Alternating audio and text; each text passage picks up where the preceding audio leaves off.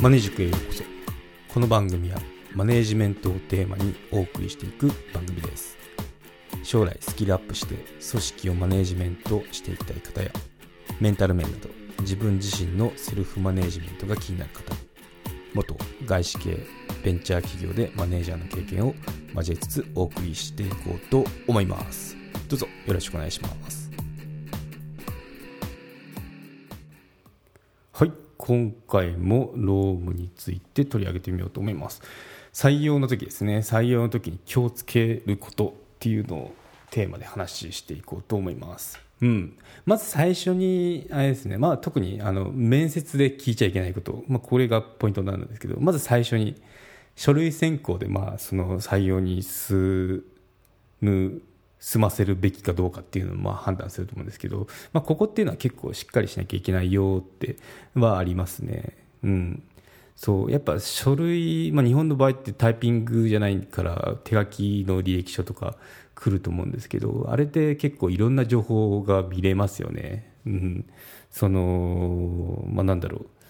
これ使い回してるよねとか いうのも分かったりあと字ですね。字を書き殴ってるようなのっていうのはその字がもともと汚い人もいると思うんですけど、まあ、でもそれでも丁寧に書こうってしてるかどうかっていうのはあの分かるんで そう。なんで、うん、あと書いてる内容もちゃんとしてるかっていうのはありますよね。うん。なんでまあそこっていうのは人となりがまあ見えますよね、うん、大体なんか合ってるかなって感じますね。こんなこの人はこういう字書くんだとか、うん、なんかその字だけであの分かる気します、うん、まあとはいえそこであのなんだろう。特におかしくなかったりとかあのすればそのままあの会ってみようかなってなると思いますね、うん、なんで結構しっかり書くのって重要だと思いますそこでもうそこで もうだってそこで判断されちゃいますからね。あのなんか雑だなって思ったらそのままそのなんだろうスキップの箱に履歴書がいっちゃったりするんで 会ってみような人とスキップの箱みたいなあった あったりしたらそのスキップの方に行っちゃうんでもったいないですよねそういうのは。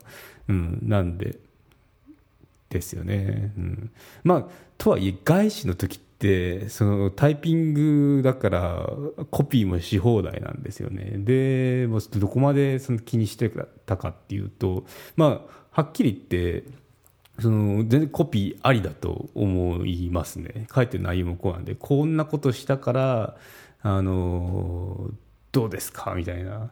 そういう売り込みなんでセールス自分をセールスするような感じですよね。売り込むあのものなんで。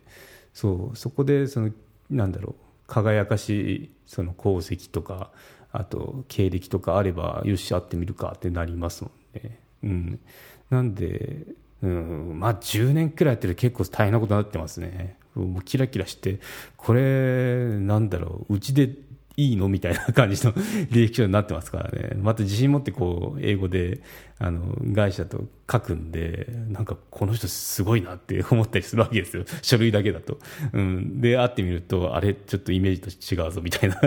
あったりして面白いんですけど、まあ、日本式のその手書きのあの実企画なのかなあれも。あの履歴書だったら、まあ、しっかり書くっていうのは重要ですよねそこでその次のステップいけるかいけないかっていうのが決まってくるんであのしっかり書く価値はあると思いますね、うんまあ、一番いいのはもう正直 思うとあのなんだろうコピーできたら本当にいいですよね。タイピングでその写真、写真貼るっていうのはあの外資は NG ですからね。その見てくれで判断しちゃいけないっていうのがあるんで、そう。だから、うん、あそこに、その、工数を結構書くと大変じゃないですか。ちゃんとボールペンとか万年筆で書いて。で最後の志望動機書くところでミスったら最後で。もう修正ペンダメなんであのまた書き直しとかあるじゃないですか。あれってなんかもったいないなって思うんですよね。そう。そう。採用した人でもそう思ってましたよ。そう。あれコピーできたら本当にそのいいのになって思うけど。うん。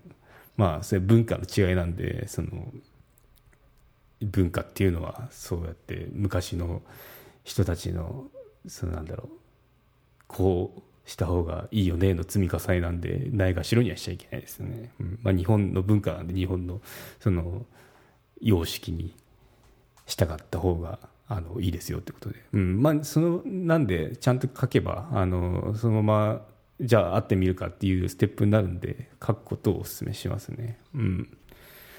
そう。まああのいい加減に書いて出すんじゃないって もう当然ですけどね。そうそう。うん。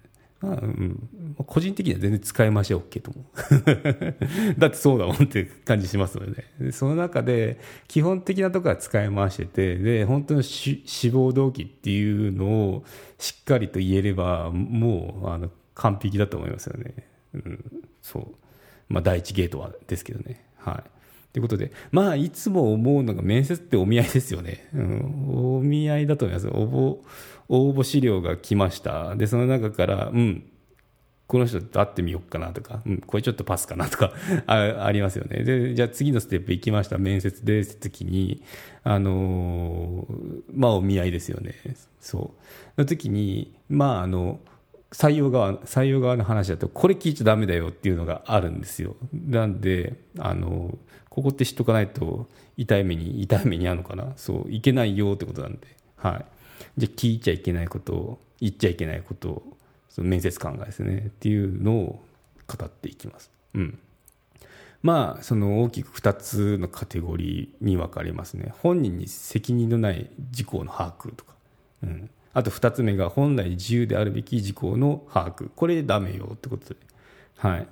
で、じゃあその本人責任のない事項の把握の中から1つ目は本籍とか出生地に関すること。これダメですよ、聞いちゃうと。うん。そう。なんで、まあ、その、聞いてもダメだし、その、まあ、住民票の写しを提出させるってことも、これもダメよってことで。うん。まあ、うん。書類で書かすってことはないと思うんですけどどこ出身っていうのはなんかそう聞いちゃいがちかもしれないですけどね、うん。まあ、言ってくる分にはいいけどその聞く方はダメよ。面接官としては聞かない方が聞かない方がだって聞いちゃダメよって話ですと。はい、で2つ目が家族に関すること、うん、これも職業その間柄健康とか地位とか学歴収入資産とか、まあ、家族の仕事の有無とか職種勤務先とかもこういったのもダメよってことですね。うん、で3つ目が住居状況ですね、まあ、間取りとか 1K なのとか 2LDK なのとか あと部屋の数とかそう住居の種類ですね。持ち家なの賃貸なのとか、うん、でこういうのもダメよと。うん、で4つ目。